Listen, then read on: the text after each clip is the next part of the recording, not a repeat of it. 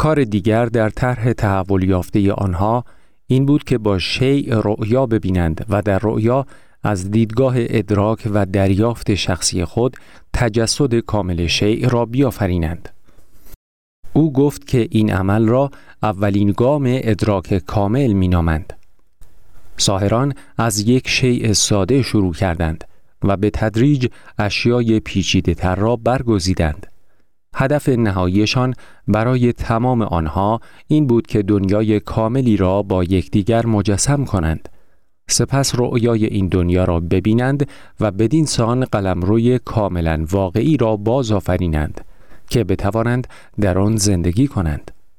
او ادامه داد وقتی ساهران خط من این کار را کردند به راحتی می توانستند هر کسی را به قصدشان به رؤیاهایشان بکشانند. این همان کاری است که من حالا با تو می کنم و کاری که با تمام ناوالهای خط تو کردم زن خندید و گویی من باور نکردم گفت بهتر است باور کنی.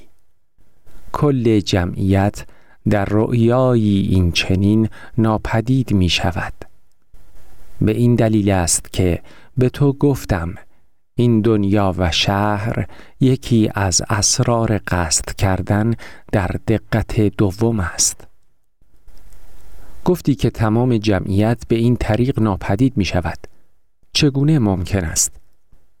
آنها تصور می کنند و سپس همان صحنه را در رؤیا باز می آفرینند. تو هرگز چنین چیزی را تصور نکرده ای.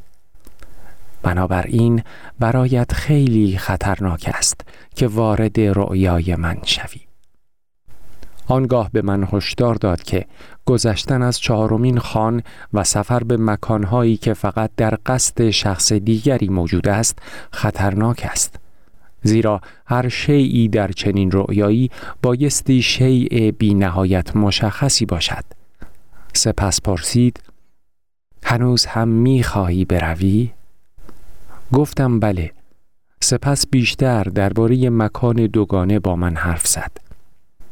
اصل حرفش این بود که اگر برای مثال من داشتم رؤیای شهرم را می دیدم و رؤیایم زمانی آغاز شده بود که به پهلوی راست دراز کشیده بودم به راحتی می توانستم در این شهر رؤیایم بمانم اگر که در رؤیا نیز به پهلوی راست دراز کشیده باشم و در رؤیا ببینم که به خواب رفتم دومین رؤیا نه فقط الزامن رؤیای شهرم خواهد بود بلکه واقعی ترین رؤیایی خواهد بود که کسی می تواند متصور شود.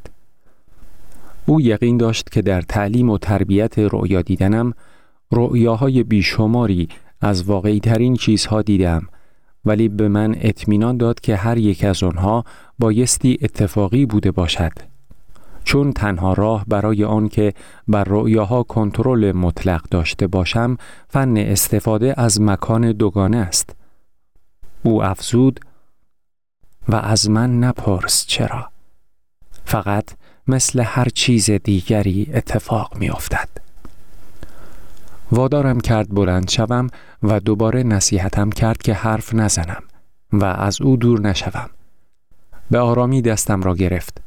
گویی که کودکی هستم و به طرف پرهیب انبوه و سیاه خانه ها گام برداشت. در خیابانی سنگ فرش بودیم سنگ های سخت رودخانه را در خاک فرو کرده بودند. فشار نامیزان بر آنها سطحی ناهموار ایجاد کرده بود. به نظر می رسید آنجا را بی آنکه زمین را صاف و هموار کنند سنگ فرش کردند. خانه بزرگ، یک طبقه، سفید رنگ و قبار گرفته بود و سقف های سفالین داشت. مردم به آرامی گردش می کردند. سایه تیره درون خانه ها به من این احساس را داد که همسایه های کنجکاو و ترسان پشت درها راجی می کنند. همچنین کوههای تخت را دور شهرها می دیدم. برعکس آنچه در تمام مدت برایم در رویا دیدن اتفاق افتاده بود، روندهای ذهنی من لطمه ای نخورده بود. افکارم در اثر نیروی حوادث در رؤیا ترد نشده بود. ذهن حسابگرم می گفت که من در زمانی متفاوت در شرح رؤیای شهری هستم که دونخوان در آن زندگی می کند. کنجکاوی هم در اوج خود بود. در واقع با مبارز مرگ و در رؤیای او بودم. ولی آیا این رؤیا بود؟ او خودش گفت که رؤیاست. می‌خواستم هر چیزی را ببینم. هوشیار باشم. می‌خواستم با دیدن انرژی هر چیزی را بیازمایم. دست پاچه شدم ولی زن که دستم را محکم گرفته بود چنگش را محکم تر کرد. گویی به من علامت می‌داد که با من توافق دارد. هنوز به طور مزخرفی احساس خجالت می کردم. بی اراده قصدم را مبنی بر دیدن بر زبان آوردم. در تمرین های رؤیا دیدنم همواره این جمله را استفاده می کردم. جمله ای که در آن می گفتم می خواهم انرژی را ببینم. گاهی اوقات بارها و بارها این جمله را می گفتم تا به نتیجه می رسیدم. این بار در شهر رؤیای آن زن وقتی مثل همیشه شروع به تکرار جمله کردم او زد زیر خنده. خندش مثل خنده دونخوان بود. خنده ای از ته دل، ژرف و بیقید. نشاط او نیز به طریقی به من سرایت کرد و از او پرسیدم چه چیزی اینقدر خنده دار است؟ آن زن در میان قهقهه خنده گفت خان ماتیوس به طور کلی ساهران قدیم و به ویژه مرا دوست ندارد. برای آنکه در رؤیاها ببینیم فقط باید با انگشت کوچکمان به شیعی که می‌خواهیم ببینیم اشاره کنیم. تو را کرده است تا در رؤیای من فریاد بزنی و بدین وسیله برایم پیغامی فرستاده است. باید قبول کنی که او واقعا باهوش است. لحظه ای مکس کرد و سپس با لحن افشاگرانه ای گفت البته ار ار کردن مثل خرهم کار می کند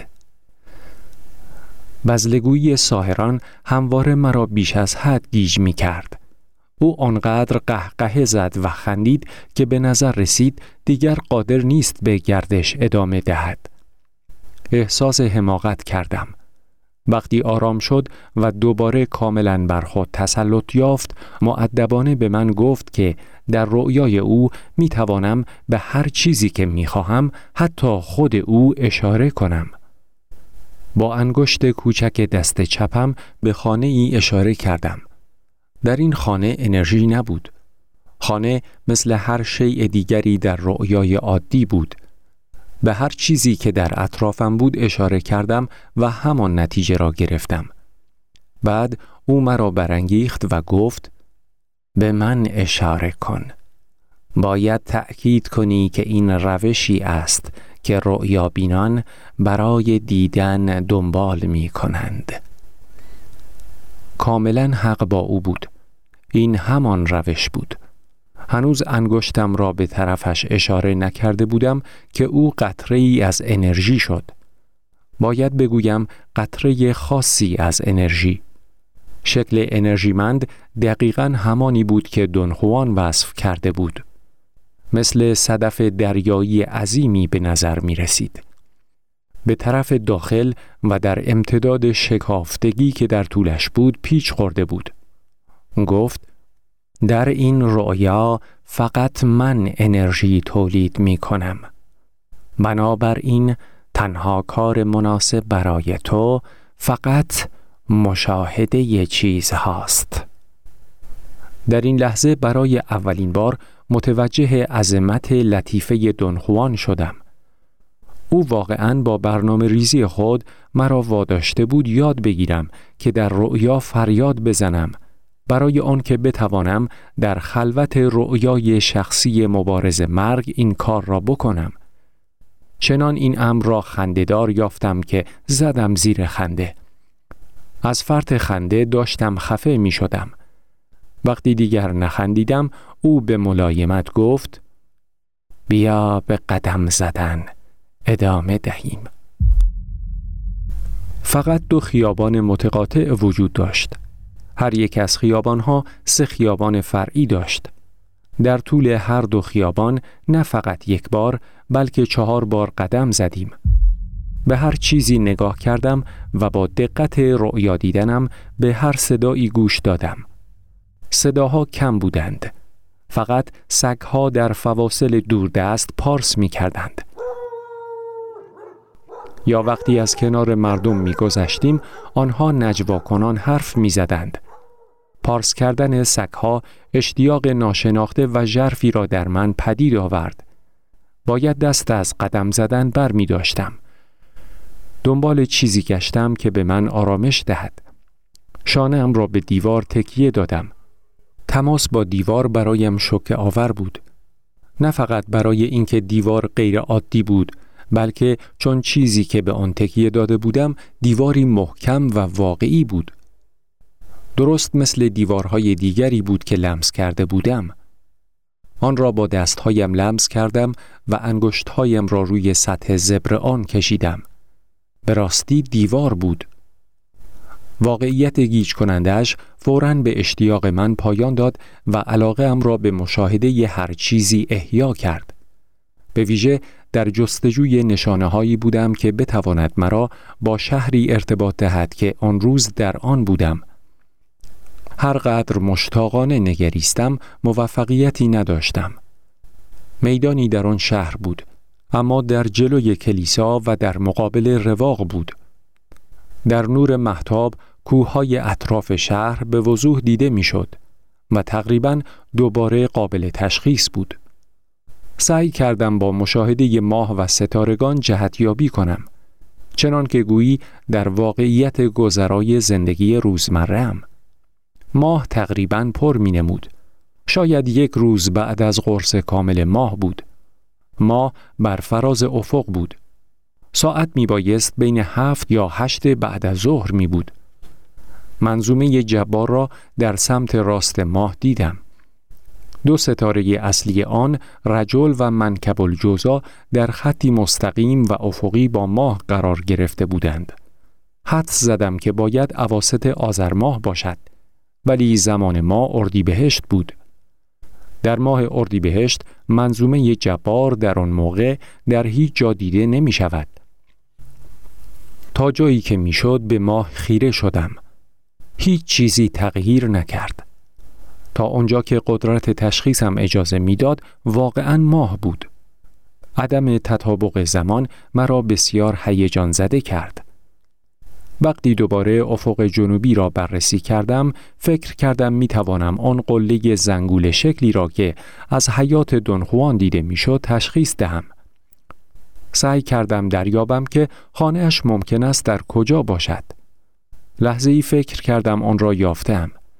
چنان مشغول بودم که دستم را از چنگ آن بانو بیرون کشیدم. فورا ترس و استراب فراوانی مرا در بر گرفت. می‌دانستم که باید به کلیسا برگردم زیرا اگر این کار را نمی کردم به سادگی و در همانجا می مردم. برگشتم بر راه کلیسا را در پیش گرفتم. زن فورا دستم را گرفت و دنبالم آمد. وقتی در حال دویدن به کلیسا رسیدیم متوجه شدم که در آن رؤیا شهر در پشت کلیسا قرار داشت. اگر به این مطلب توجه کرده بودم احتمالا جهتیابی امکان داشت ولی طبق معمول دیگر دقت رؤیا دیدن نداشتم. تمام آن را به معماری و جزئیات تزئینی پشت کلیسا دوخته بودم. هرگز آن قسمت بنا را در دنیای روزمره ندیده بودم و فکر کردم اگر بتوانم خصوصیات آن را به حافظه هم بسپارم بعدا می توانم با جزئیات کلیسای واقعی مطابقت دهم. این طرحی بود که در آن لحظه ریختم. به هر حال چیزی درون من تلاش های ارزیابیم را خار می شمرد. در خلال تمام دوره کارآموزیم ضرورت عینیت مرا اذیت کرده بود. این ضرورت همواره مرا وامی داشت تا همه چیز را در دنیای دنخوان بررسی و دوباره بازبینی کنم. با این حال ارزیابی به خودی خود نبود که همواره در معرض خطر بود. بلکه می‌خواستم از انگیزه ارزیابی به عنوان کمک استفاده کنم تا در لحظاتی که ادراکم قطع می شود مرا حمایت کند. ولی هرگاه وقت بررسی آن چیزی بود که ارزیابی کرده بودم هرگز این کار را نمی کردم. آن زن و من در کلیسا مقابل محراب کوچکی واقع در سمت چپ زانو زدیم. در جایی که قبلا بودیم. لحظه بعد در کلیسای کاملا پرنور بودم و در زمان خودم از خواب بیدار شدم. زن صلیبی کشید و برخاست. بی اراده من هم همان کار را کردم. بازویم را گرفت و شروع به رفتن به سوی در کرد. گفتم صبر کن، صبر کن. از اینکه توانستم حرف بزنم حیرت کردم. نمی توانستم واضح فکر کنم و با این حال می خواستم از او سوالی پیچیده کنم. آنچه می خواستم بدانم این بود که چطور کسی می تواند آنقدر انرژی داشته باشد که جزئیات شهری را تصور کند. آن زن تبسم کنان به سؤال بی صدایم پاسخ گفت. گفت بعد از عمری که این کار را می کند و نیز عمرهای بسیار بسیار زیادی که برای تکمیل آن داشته است پس باید قوه تصور او خیلی خوب باشد او افزود شهری که دیده ام و کلیسایی که در آن صحبت می کردیم نمونه هایی از تجسمات اخیر او هستند کلیسا همان است که سباستیان خادم آن بوده است ضرورت زنده ماندن موجب شده است که این کار را بکند. جزئیات هر گوشه این کلیسا را و همچنین تمام شهر را به خاطر سپارد. سپس به صحبتش با ناراحت کننده ترین فکری که پس از آن بر زبان آورد پایان داد. گفت حالا که اندکی این شهر را می‌شناسی هرچند هرگز سعی نکرده ای آن را مجسم کنی ولی می توانی به من کمک کنی تا قصد آن را کنم.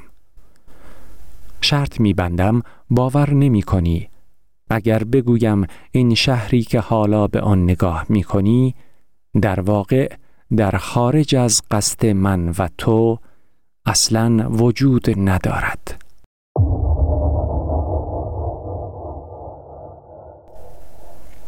با دقت مرا نگریست و به وحشتم خندید.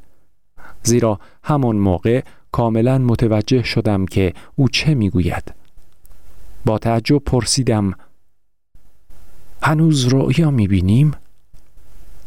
بله می‌بینیم. ولی این رؤیا واقعی تر از دیگری است. زیرا تو کمکم می‌کنی. ممکن نیست آن را شهر داد. جز آن که بگویم فقط مثل هر چیز دیگری اتفاق می افتد. به چیزهای دور و برش اشاره کرد و ادامه داد هیچ راهی برای اینکه بگوییم چگونه اتفاق می افتد نیست. فقط اتفاق می افتد همیشه آنچه را به تو گفته ام به یاد بیاور. این راز قصد کردن در دقت دوم است. به آرامی مرا نزدیک خود کشید و گفت بیا در میدان این رویا گردش کنیم. ولی شاید باید کمی خودم را بیارایم تا تو راحت تر باشی.